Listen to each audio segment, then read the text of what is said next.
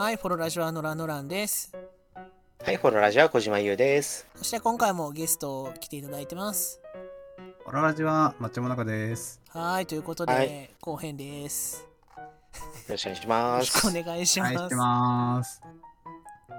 さて、あの、はい抹茶さんといえば、毎回、これ、アニメが始まったタイミングで呼ぶゲストって感じなんですけど、そうですね。はい、僕今回はちょっと趣向を変えて、えーなんか、中間目ぐらいの時に呼んでみようかなっていうところで、抹茶さんをお呼びしてはいるんですよね。まあ、やっぱ意外と最初に言うと、なんか、すっとんきょうなことを言いがちなんで、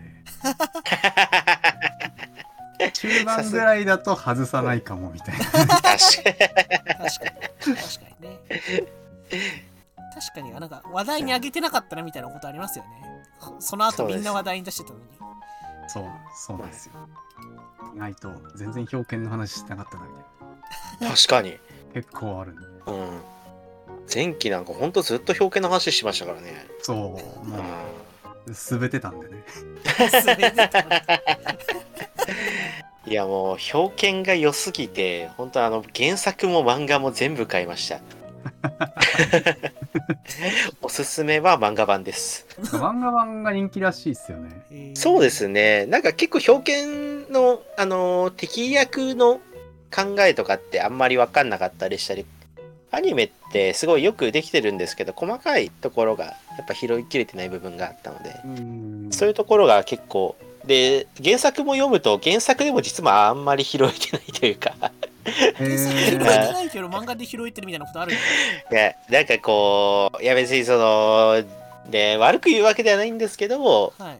もう原作だと一人称で話が進むから、うん。敵が出てきたやっつけたはい次が、まあ、結構やっぱりやりがちなんですよねどうしてはいも、うんうん一人称の小説の関係上、まあ、漫画版だと結構視点をゴロゴロ変えても話が成り立つというか全然違和感なく読めたりするんで、うんうん、そのせいかこう原作でそんな話なかったけどみたいなあの敵役の思考とか結構生えてきたりとか、はいはいはいうんえーしてやっぱそうそうそう。漫画版めっちゃ良かったですよ、本当に。純粋に漫画というものが上手い人が描いてる。うん。の話してたんでしたっけ？えーっと今期アニメ？今期アニメ？アニメの話ですかちょっとしますかっていう感じなんですけどはい、はいはいはい。皆さんなんか気になってるアニメっていうかこうこのタイミングになってやっぱこうグッときたなみたいなのってありますか？あタイミングでグッときた。うん。でもやっぱ最近のいやなんか前から良かったんですけど、あ。うん。いやエドマエルフ来てますよね。あーそうですね。まマジで来てると思います。エドマエルフはマジでちょっとすごい。そうでも僕もちょっと途中までしかまだ見れてないんですけど4話ぐらいかなあじゃああんまりああんまり新しい方の話はできない。そう。でもすごいんだでもなんかシュああいう感じで進んでいくってわけじゃないですか？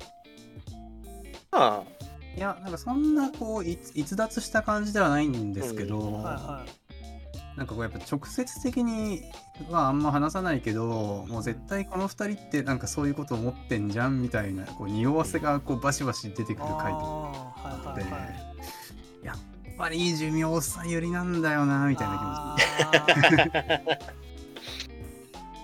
あでも江戸前エルフ自体がね寿命さこんなんだろうが軸のストーリーですよねそうそうなんですよね。やっぱ寿命さちょっとね惹かれちゃうんですよね。うん枯れちゃうね。もうしかもなんか寿命差ですってバンバン出してこないんですよね。なんか、ちょっと出して、うん。そのちょっとの部分がすごい美味しいっていう。確かに。あとちょっとなんかその無駄に昔の話をして詳しいみたいなところがあるのもいいんですよねああ、見てきたように喋ってくれるのが嬉しいみたいな。わかるわかる。純粋にアニメ見て知らないことを知れるの嬉しいしね。そうそうそう。う、ん。結構こう豆知識的な面白さもねそうそうそう。ありますから。うんうん。へえあでも漫画ってでも結構つい最近の漫画なんだな。2019年そうなんですね。へえ。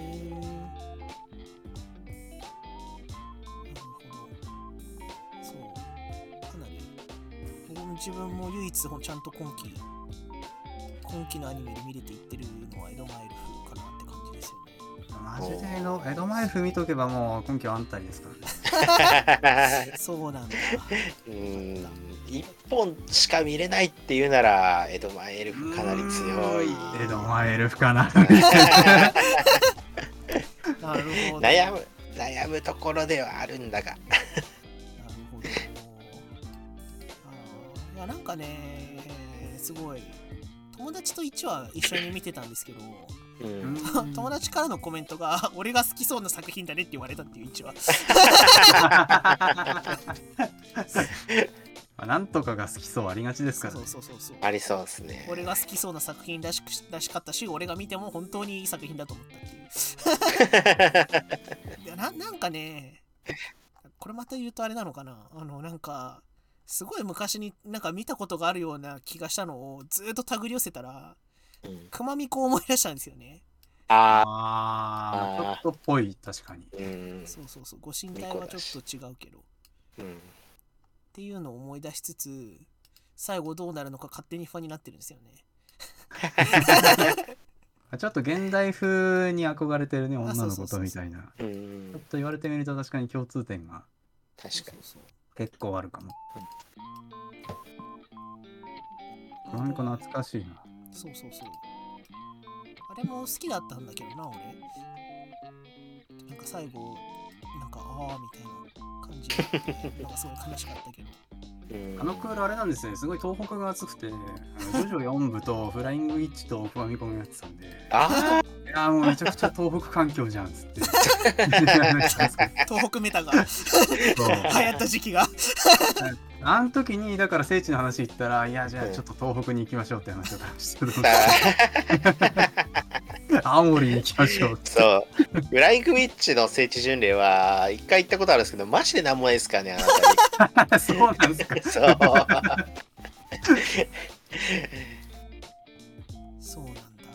あのねぶた祭りとかに合わせていったらね。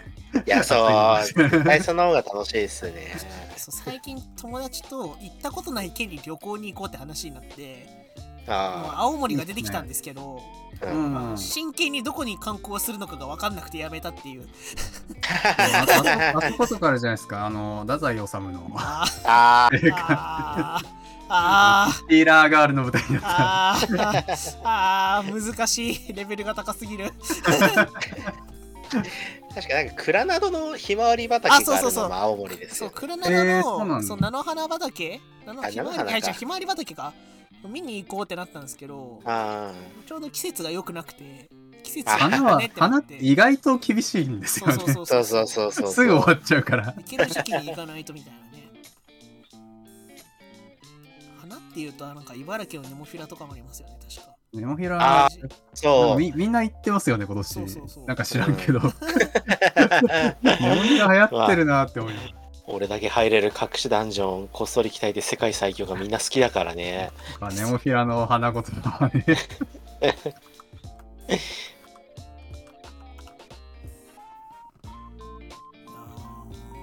モフィラなんか個人的にはあれなんだよなダーカーザンブラックを思い出すんだよなあああ、ダーカンサンブラック。そっ出てなかかっ。たっけ？あれネモフィラでしたっけ？あれネモフィラだった気が勝手にしてるんですけどもしかして違うのかな？違ってたらすごい恥ずかしいんだけど。勝手にそれをイメージしています、うん。はい今期僕はあのアリスギア・アイギスさんのことが本当に好きいでやー、アリスギアアイギスの話、ちょっとしときますか。しときますか。はい。なんかかつてすごく昔にゲームはやっててまあなんかメインストーリーはまあ、うん、たまにはっちゃけたサイドストーリーというかイベントはおもろいなぐらいの感覚で正直あまり期待をせずに見てたらまあ面白かったっすねいや、今一番オタクのアニメはアリスギアアイギスなんですよ。めちゃくちゃオタクなんですよ、あれは。めちゃくちゃオタク それこそねなんかパそう、もうそれこそ、2004、5年とかのね、レガシーなオタクアニメなんですよ。そうクソギャグパロディとかやったりねそうそうそうそう。でもなんかレガシーな作りではあるんですけどテンポ感とかすごいやっぱ最新のどんどんやってくる感じでうんね確かに。うん。面白い話で。へえありすぎアイリス本当にオタクにしか勧められないんですけど、もううん。ああいうアニメが好きって言う言われたらもういやありすぎアイリス正解 正解ありすぎアイリスしかない。正解ですからね本当そうそう。そうじゃなかったらいやもう今期はエドマイエルフです なるほどリスギアアイリスないやなんか普通にデザインに入ってる人とか大体見かけたことある人だからイラストとかはすげえ見かけるんだよなう。んあとなんかその結構なんだろうな。あのーおもちゃ屋さんおもちゃ屋さんっていうかあのボールとかそういう感じのところにめっちゃ置いてるイメージが勝手にあるあ結構商品展開してるんですね。そうそうそうそうそうえーまあなんだかんだ結構続いたソシャゲですもんね。ことすら僕知らなかったなそうだ。ったあのふみかねさんのねキャラクターのコンテンツいっぱいありますけどそうそうそう。面白いな。そうそれこそコナミのスカイガールズから始まってね。ああ、ストライクピッチーズ武装神経みたいな。でもありすぎアイリスです そうか、スカカの方が先だったんだっけ？トライクイッチより。いやスカが結構先じゃないですかあなんかスカが意外とちょっとなんかストライクイッチーズほどは当たらなくてあ、うん。こうなんかストライクイッチーズがうん。こう勝ったなみたいな。あれ。がスカがやっぱコナミのあれだったんですけど結構当時のコナミがうん。結構なんかこうロボット美少女ではいろいろとこう模索していた時期でその前ぐらいに確かアムドライバーとかもあったんですうわアムドライバーコナミだったんだ。そうなんですよ。コナミがなんかホビー業界にはいやる気という、やる気というかちょっとチャレンジをしていた頃で、だって夕方にアニメやってましたもんね。そうそう。普通に見てた。っていうか多分曲まだオープニングとか歌えるもんな。アムドライバーって毎週おもちゃが出てた印象が強すぎて、あーそコナミやる気がすげえ。モンドライバーはあれなんだよな。コロコロコミックにギャグ漫画やってて、マジあの本編とのテンション感の落差がやばすぎて。そうなんですか？知らなかった。そうそうそうそう。コロコロコミックで連載をしてたんです。だけど、うん。あなんか主人公の あの2人いるじゃないですかコンビみたいな。赤いやつと青いやつ。もはや名前覚えてないけど、うんあれが基本なんかずっとその出てくるホビーを使ってギャグをしてるんですけどなんかロボットとかに、え本編かなりシリアスじゃないですかあのあー作品あそうなんですね。そうそうそうえーちょっと本編は見たことなくてそうあれなんですけど。ー、子供の頃だから忘れちゃったけど。そう。いまだにね、あのドライバーは記憶に残ってるぐらいには、あれ、コナミだったんだ。うんそうなんですよ当時なんかコナミ結構アニメに力入れてましたよね。極上生徒会とか。そう極上生徒会コナミアニメって枠があったんですよそうそうそう枠っていかその 我々が勝手に言ってるコナミアニメは名作っていうそうそう。もう極上生徒会会確かにそういう時期ありましたよね。そうなんだ。でもなんか、マドライバーってずっとなんか、宝とか、そう、宝トミーとか、なんかそういう流れ系の作品だと勝手に思ってましたね。うんずっとあの枠的に、そういう系の玩具メーカーの枠とかがやってる枠でやってたから、ずっとそうだと思ってた。へー結局だから苦戦してやっぱ今は撤退今っていうか結構前ですけどそうですだからね。なんか武装神経が結構粘ってて、待ってましたよね。だからコナミのホビー事業は多分先になんかほぼなんか縮小みたいな感じだったんですけど、まあ、なんか武装神経は結構粘って出してて、うん。うんそそれでもなんか出なかった時期あります。そうなんか中断したりリブートしたりであのーサンプルまで出てたんだけど発売に至らずみたいなやつがあったりしえー結構そのオタクの遠さをまあちょっと僕含めていろいろあったんですよ 当時は。まあ最近のちょっとコナミ騒動で結構武装神経の名前出ますもんね。そう、やっぱちょっと思い出しちゃって。いやまあ当時は結構いろいろ思ったんですけど、今思ったらもう、コナミめちゃくちゃ頑張ってたんだなみたいな気持ちになっちゃって、もうなんかあ全然、全然もうなんか、叩くとかできない。コナミ頑張ってたよみたいな気持ちになるんですよ。まあね、極上生徒会と時重視赤ずきんには世話になったから、ちょっとなかなか足を向けて寝れないっすね、あっちの方には。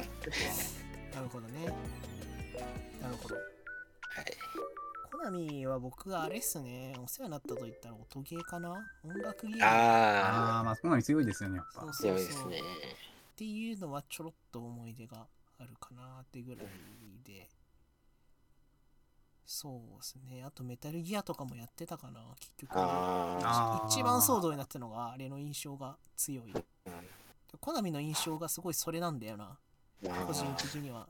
確かにでかいタイトルですからね。そうそうそう。まあ、もう出ないんですけど。ガハハハハ、もう出ないんですけど。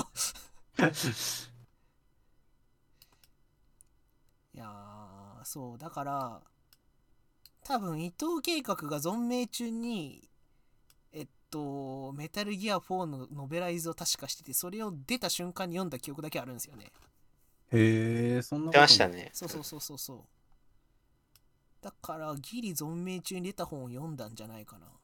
うん確か。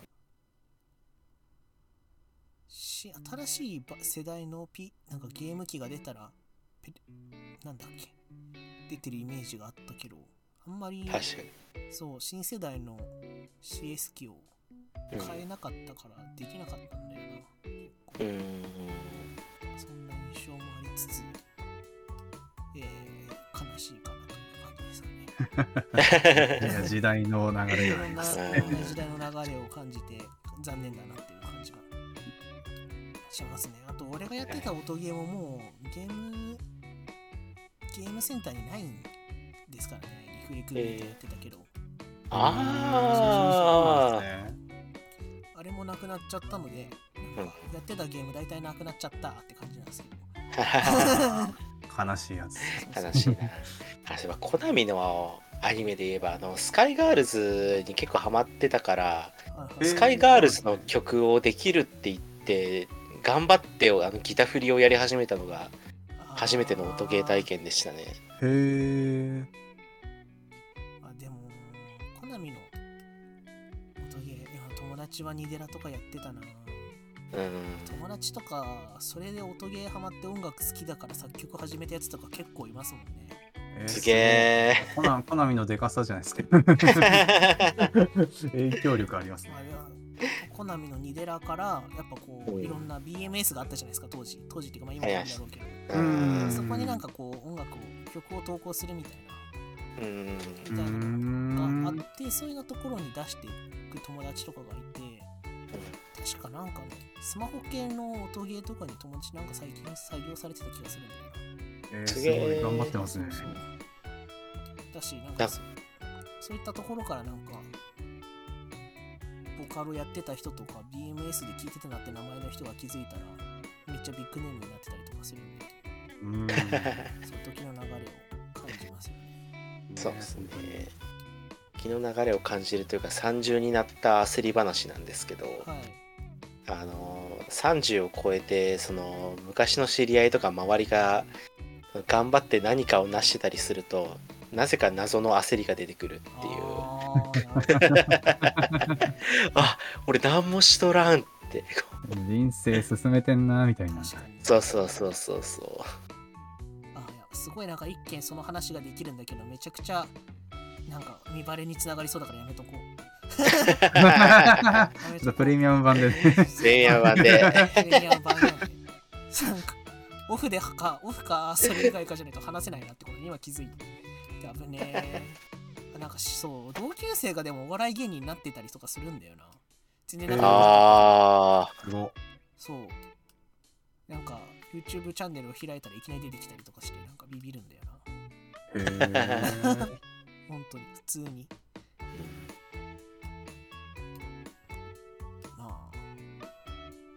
それ以外にもね、いろいろあって、あんまり見ないように、薄薄めで見るようにしてますけど、このね、あの、片やねお笑い芸人になってこっちはね片やただただインターネットラジオやってるだけのおじさんになってしまったわけですからね。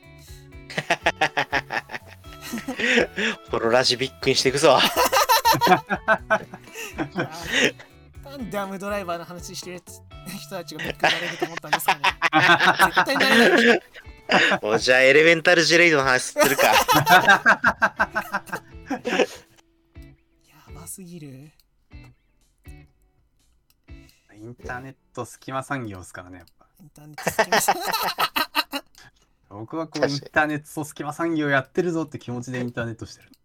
確かに。それはそう自分と数人だけが楽しめればいいかなでラジオやあのツイッターをやってるところはあるうん そうそう、あります。感じで今期のアニメの話なんしてたはずなのにコナミのアニメの話してるんだよななんなんでだ？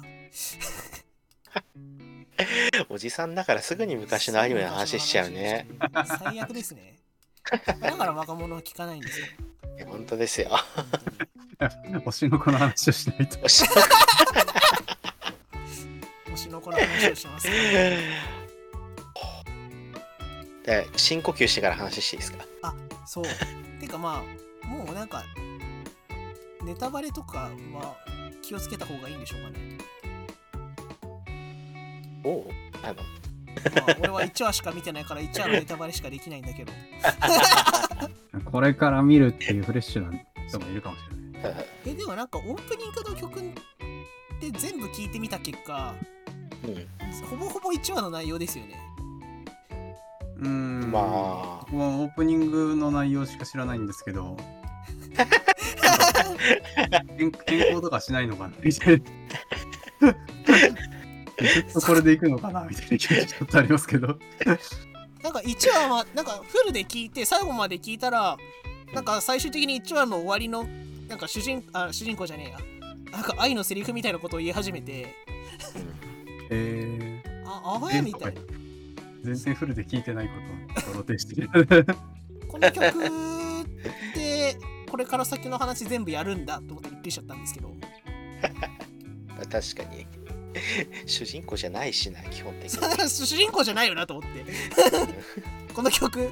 主人主人公じゃないし主人公の感情はないしみたいな。怖い。オープニングとして怖いなって思ってそんなにアイドルのアニメじゃないじゃんって言われる。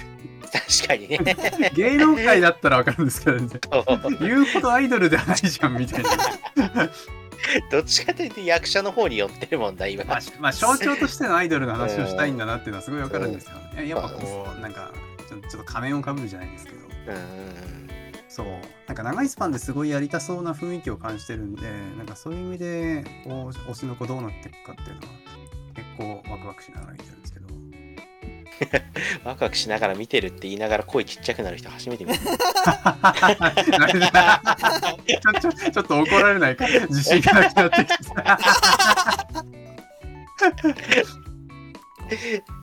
藤山さはんは見てますか推しの子、いや見てるというか俺原作最新話まで読んでますからね、えあ原作勢じゃないですか。原作勢でね。偉い。偉い。いや黒川茜タムがね可愛いんですよ。あ赤ネタも可愛いんですね。横も茜タムが可愛いです。ああでもあれちょちょっと萌え目で。萌え目で。萌え目萌え目いや推しの子マジで萌えいや。は強いんですよ。マジ強くていいと思います。かなり萌え目で見てます。なるうほどん。まあオタクはみんなやっぱねあのアニメかな そうそうそうそうそう。そうでルビーダムが最近ちょっと自分の中で結構伸びてるんでマジあいやこれはちょっといい妹キャラしてるじゃないですか。そう。そうなんだーうん。怖かったけどな俺が見てる範疇だあそうなんか1話だとちょっと圧があるんですけど。と怖い。そうそう。インターネットでまだ0歳の段階でインターネットバトルしないでほしいって思いながら その後はすごい妹力がもうバンバン出てきてなん全部全部愛嬌になるんですよ。そうそうそうそうそう。だからすごいルルビータムはマジで可愛い。そうなんそうなんだ。えーちょっと萌えの話をしてる時しかちょっと真実のトーンで話せない ストーリーを追ってるところとはだいぶ力が違いましたけど。ストーリーの話すると声が小さくなって自自信がないから。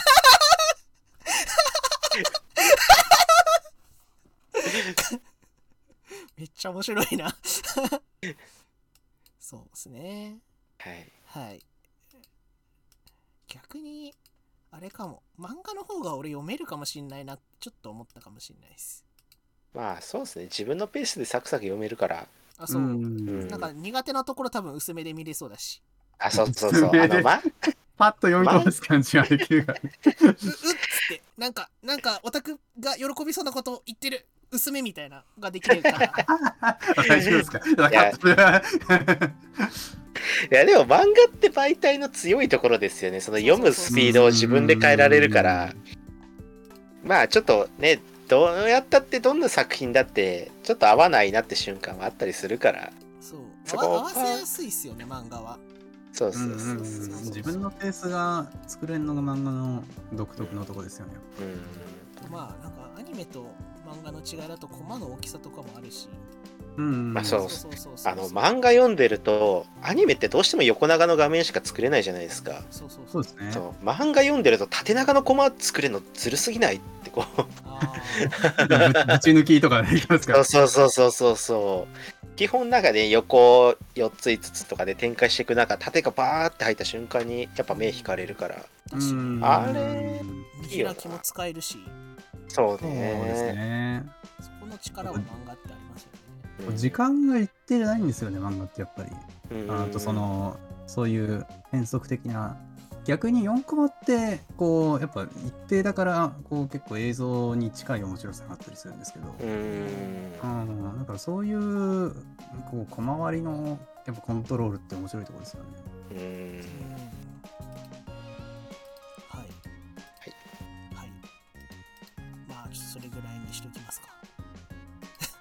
それぐらいこれ以上喋るとちょっとなんかよくよくないことを言いそうなのでやめときます僕は。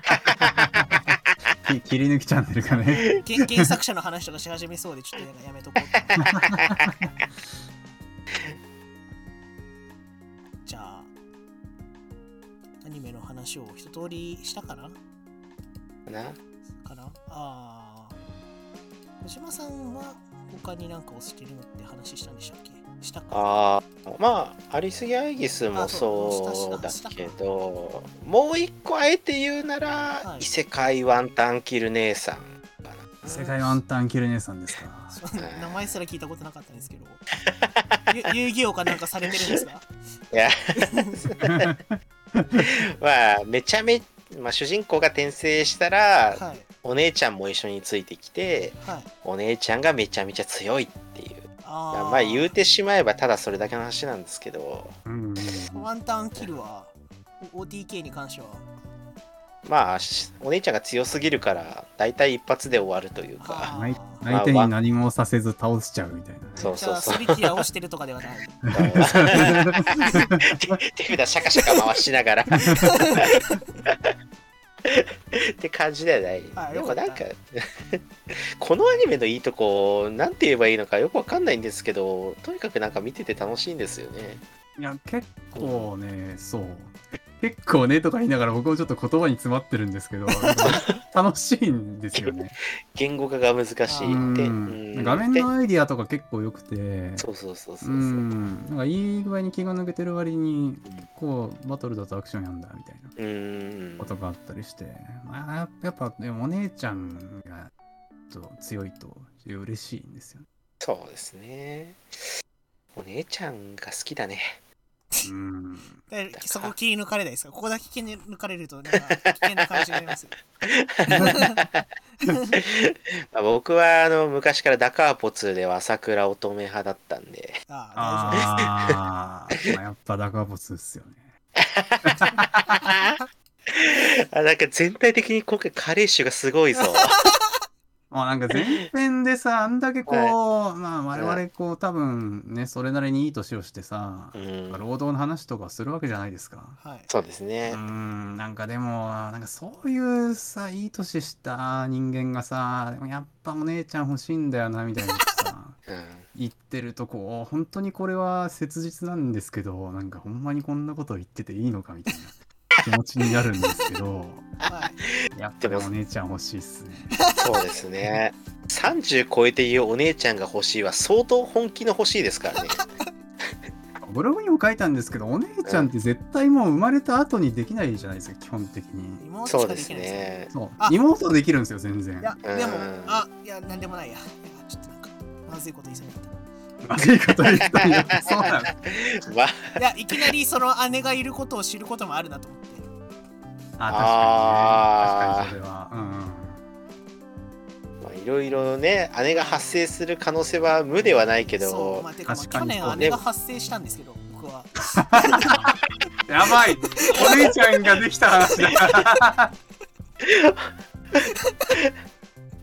え妄想の話とかではなく、もうその話ではなくうん。うんうんうん実はねみたいな。うんみたいなね。お父さんお父さんがね。やばいプレミアム版の話だ。そう。そんなことあるんだ。そうそうそう。まあそういうこともありますからねうん、なるほどな。顔も見たことない人が、まあ、いきなり姉と姉 姉ということで生まれてくる可能性がありますからね。気をつけて、ええいや、まあでも姉ってそう血縁上のそあれもそうですけど、はい。幼い頃からずっと勝ち続けられなかった目の上の単行部的な存在でもあり、はい。そうこう。そう、幼少の頃から、まあ、絶対者って言い方は良くないけど、こう、自分より強い人がいてくれる、その、まあ、安心感であったり、はい。まあ、ちょっとした劣等感であったりとか、うん。そういったものまでいろいろ込み込みの、やっぱりお姉ちゃんだなっていう。だから、俺が言う姉が欲しいは、はい。いきなり血縁上の姉が発生してほしいではなく、幼い時に経験を共にするそう欲しいとそう、あの、ブリーチの月島さんとかに、過去になんか、挟み込んでもらうの？そう、姉がいた過去を俺挟み込んでもらうの？俺に、その、姉がいた過去が発生してほしい。存在しない記憶がそ 溢れるってこと？う、そうです。積み重ねなんですよねそうなんですよね。成長して変化してもなんだかんだでお姉ちゃんには一歩遅れていて勝てないっていう、うんもうこの一生マウントを取られ続ける感にうん。なんかこういいよなみたいな あるわけあるわけですよね。いやいや、ねはい。ちょっといまいち僕はあんまりわかんないかも 僕はねはい。あーちょっとわかんないかもしれないですけどまあそういうこともあります。あるんですねはい。既婚者がこういうこと言うこともあるんだなと思いつ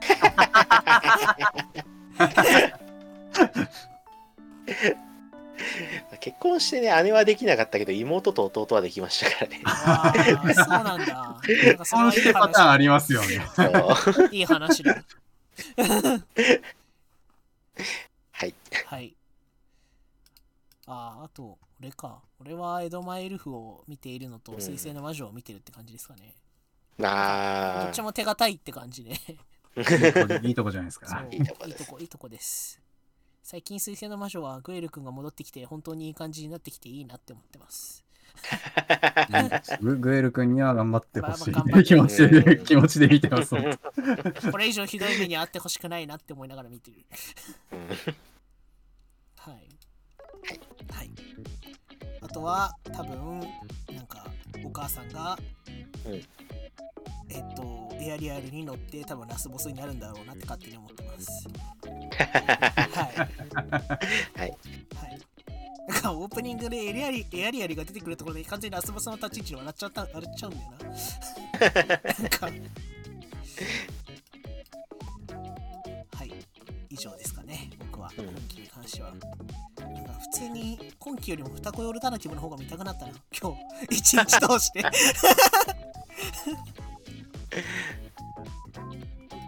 うことでお便りいきますか、じゃあ行きますか。はいよこれあちょっとどうしちゃった赤髪が届いたシャンクスに戻してしまいました。えー 違いますね。ラジオネームさくらさん、えーありがとうございます。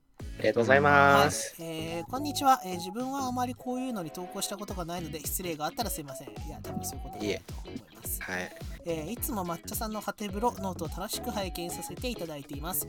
えーいつも面白い視点から、えーアニメの記事を書いている抹茶さんに質問なんですが、えーアニメの記事を書くときのコツとかはありますか、えー稚拙な質問ですいません。よろしくお願いします。ということで、まあそのね、抹茶さんは日記も書いていらっしゃるし、うんなんかお、ハテブロもね、結構しっかり書かれてるイメージがあるんですけど、ありがとうございます。読んでいただいて。はい、そういう時に書くことにコツとかなんか気をつけてることとかってありますか？コツですか？い。や、結構難しいんですけど。日記は逆に逆にと言いますか。日記はもう本当にハードル下げて書くこと何もなかったら書かないしもうもうかとにかく毎日やればいいやのテンションでやってるんで、うん。日記を続けるコツはもうハードルをの際限なく下げるなんですけど。でも毎日書いてるだけでやっぱね続くものありますからね。うんそうっすね。意外とブログが難しいな。なんか心がけてるのだと普通に一回自分で読み直してうんもう明らかに変だったら直すみたいなのは 大事ですね。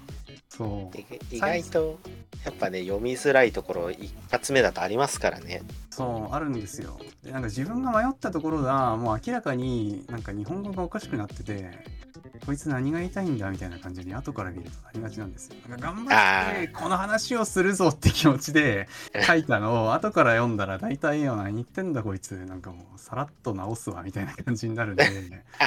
うん、うん、遂行は大事だなみたいな。大大事ですよね本当に。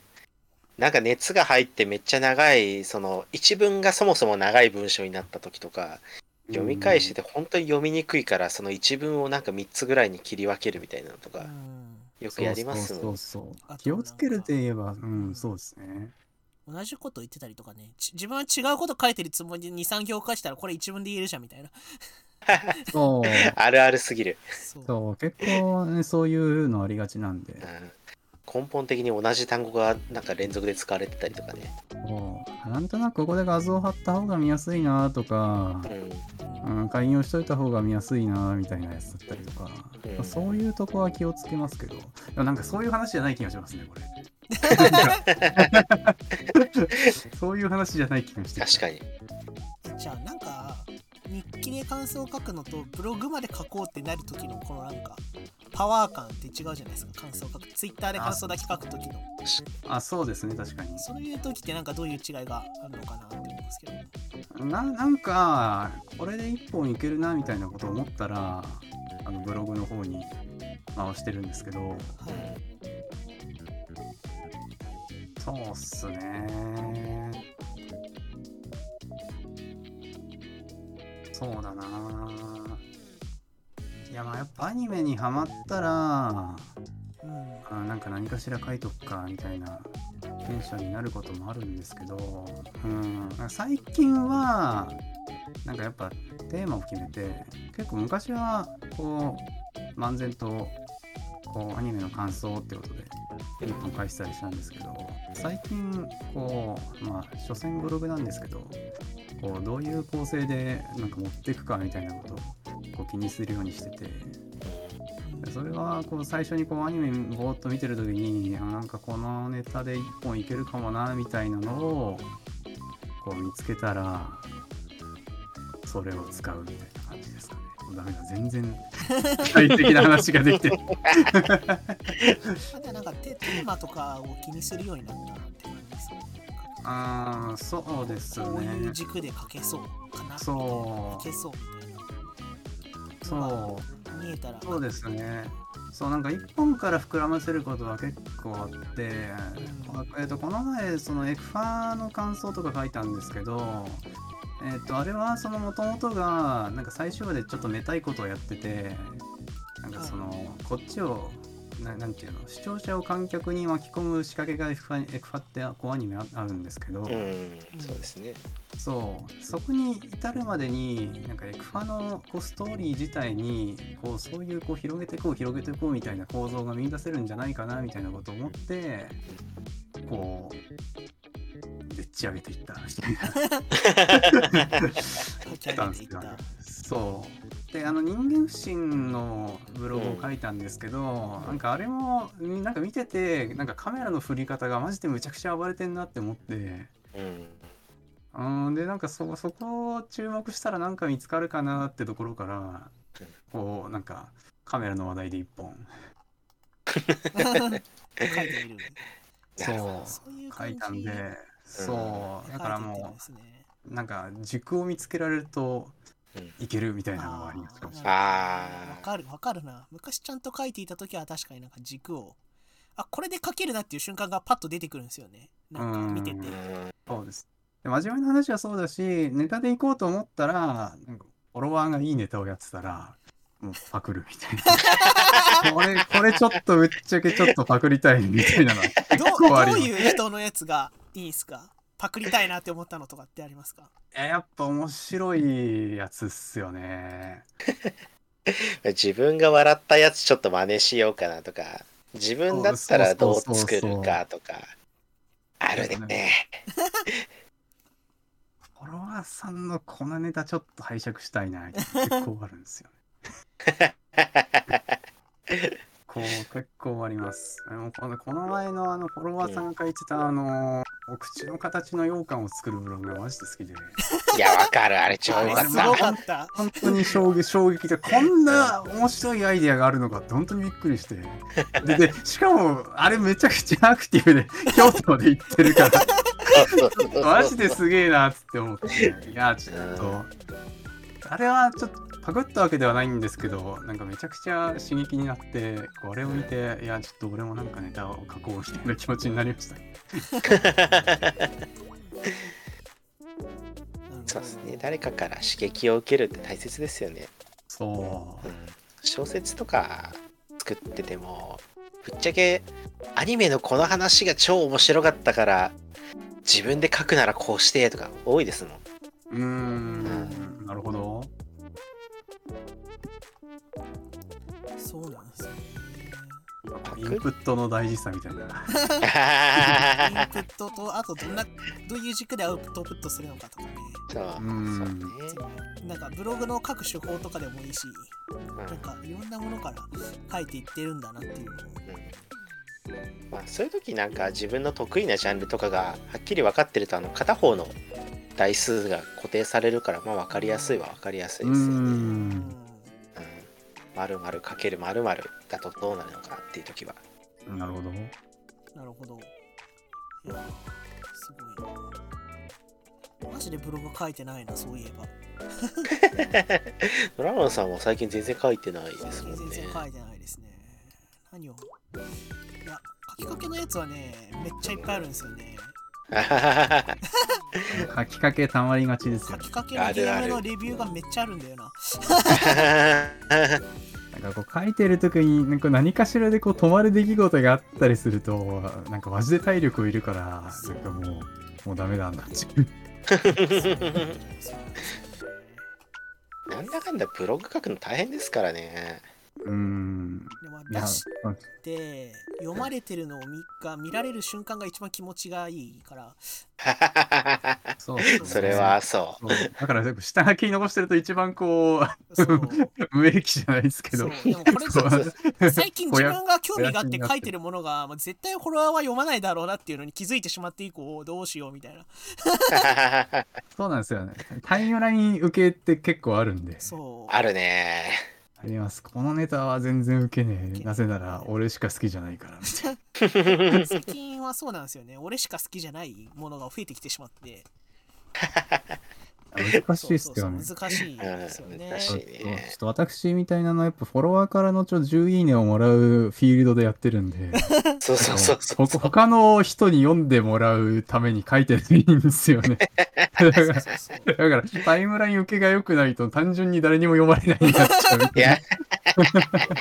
それはね、そう。そうね。マジで読まれない。そうっすね。マジで書いて、いや、書こう、久しぶりにブログを。いやいいっすね。でちゃ読んと、ちゃんと、あの、ケイスケさんはラジオをするたびに、なんかブログを書いてて偉いなと思って。いや、偉いね。本偉。いね。なんか、しかも、ラジオもちゃんと編集してるし、ああ。こっちの、その、切って、とりあえずすぐ出す、みたいな。それすらできない時あるのに。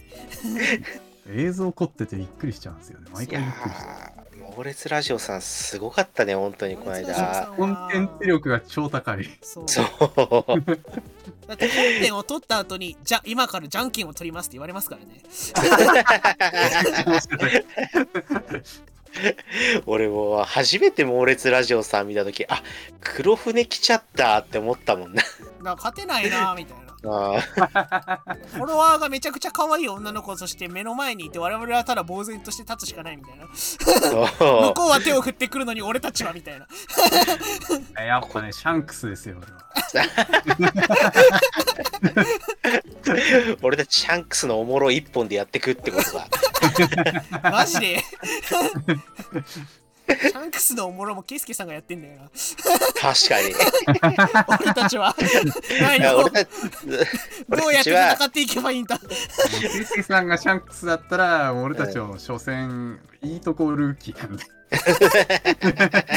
イーストブルーで。あの俺たちもケイスケさんにさあの速攻やられてヒグマ枠として生きていこうよああ。あ、あー それ何片腕、片腕はなくした存在だがみたいな感じで生きていくの？ケイスケさんがでかでかくなればでかくなるほうんど、あの自動でなぜか格が。ケイスケさんと絡んでたあいつって実はめちゃくちゃすごかったんじゃね？みたいな最初にゲストに行ったっていうのは実はすごかったのではみたいな。プロラジの方針決まったね え猛俺烈ラジオをでかくしていくそれだ。それしかない。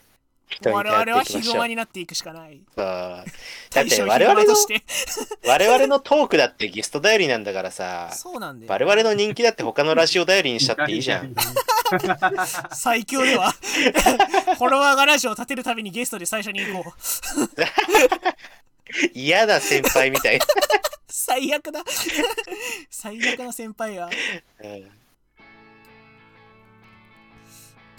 ということで、はい。というわけで、の話朝倉さん、あの、ブログに必要なのは、おもろを見つける嗅覚の才能ということです。そうですね。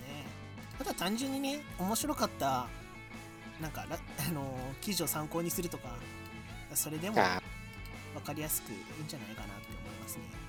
はい、確かに。ちょっとあの、抹茶さんに聞きたいんですけど、はいブログを書くじゃないですか。はいはいはい。なんとなくその、今流行ってる、例えばそのおもころであったりとか、ゲムボクであったりとかの、はいはいはい。ちょっと短めでおもろを詰め込んでみたいなスタイルに、ちょっと敵対心向きません？いや、あのね、ちょっとある。あれがなんか主流になりつつあるじゃん今のおもろブログって多分確かに。なんか僕はひねくれてるんで、いや、なんかおもろをやるときは、うん、うん裏に実は真面目を潜ませてみたいいやわかるわかるわかるわかる。すげえな。わかる。だからあの僕エクファでなんかあのチャートどこ行ってもエクファのエクファをおすすめされるみたいなあのうん。クソみたいな記事を書いたんですけど、あ あれの裏テーマってうん。エクファがマジでめちゃくちゃいろんなジャンルに手を出してるからうんなんかすごいなんか独特のアニメなんですよっていうところをスタートにしてて、なるほど。あそうだったんだあれ。そうそうそうなんですよ。そうだからいやなんかもうねフォロワーのからの10いいねを狙ってるやつがこう何を言うんだって話なんですけど。10いいねにプライドがあるので向こうはねあのフォロワーじゃない人からの1000リツイートを求めてるから。いやそうそう。そう。ー。勝てないっすよねやっぱ。ってないですよね。まあ。でもあれがねいいわけでもないですからねって。いや思うな。いや あブログいろんな見てるとやっぱいろんなこうスタイルがあってまあ個人的にこのスタイル自分はやりたくないなみたいなやつも結構あったりするんですけどまあいろんな戦い方があるんだなみたいな。ことを思いますよね。そうですね。まあ読んでて楽しいのと、また書いてて楽しいのも違いますからね。うんそう書いてて楽しいのはそれはそれでありますから。そっかブログブログで言えることはあるけどこうブロガー面をするのにこうものすごい遠慮があるみたいな感じああ、めっちゃわかるな。が。なんでバスへなんて何も言えねえだろこれ。めちゃめちゃ。すすごいすごいなんか小さいこう会社のこう専務が、ね、飲み屋でこう労働のなんかノウハウについてグダ巻いてるみたいな雰囲気がすごい嫌なんですけどめっちゃめっちゃわかる。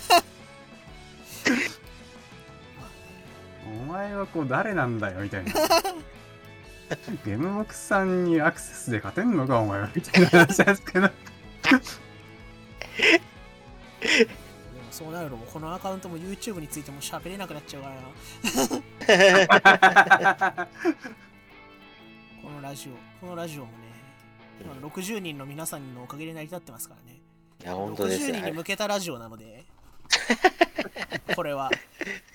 まあだいぶ話題が先鋭化されてきたからね。そうですね。ちょっと一人一人減ると大変なんでこう敵を作りたくないですよそうですね。最近一人減ったんですけど。減ったんだ。敵を作ってしまう。あの今月の収支みたいなのがあるんですけどマイナス1って書いてあってあいよいよ減り始めたと思って。まあ来るものを拒まず去るものを追わずっていうね。そう。ちょっと正義化しすぎたかもしれない。まあね、そう我々の登録者については、ケイスケさんに何とかしていただくという形で。ま、あそうですねやっぱり、はい。うん。ケイスケさんに頑張っていただきたいはい。他力本願ラジオ 大体そんな感じでやっておりまそうっす。すねなんか、はい。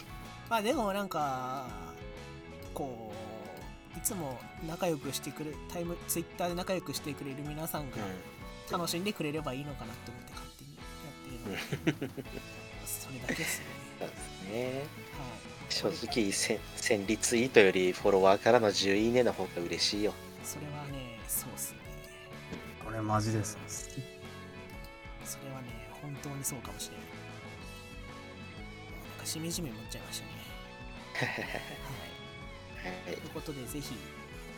あそうっすね。あとちょっと今やってみようと思ってることがあって、おう。あのー YouTube さんにちょっとフリーチャットを作ってみようかなとはいはいはい。思うので、はい、あの Twitter に何かしらって時にコメントを書きれるところだけはちょっと用意しとこうかなと。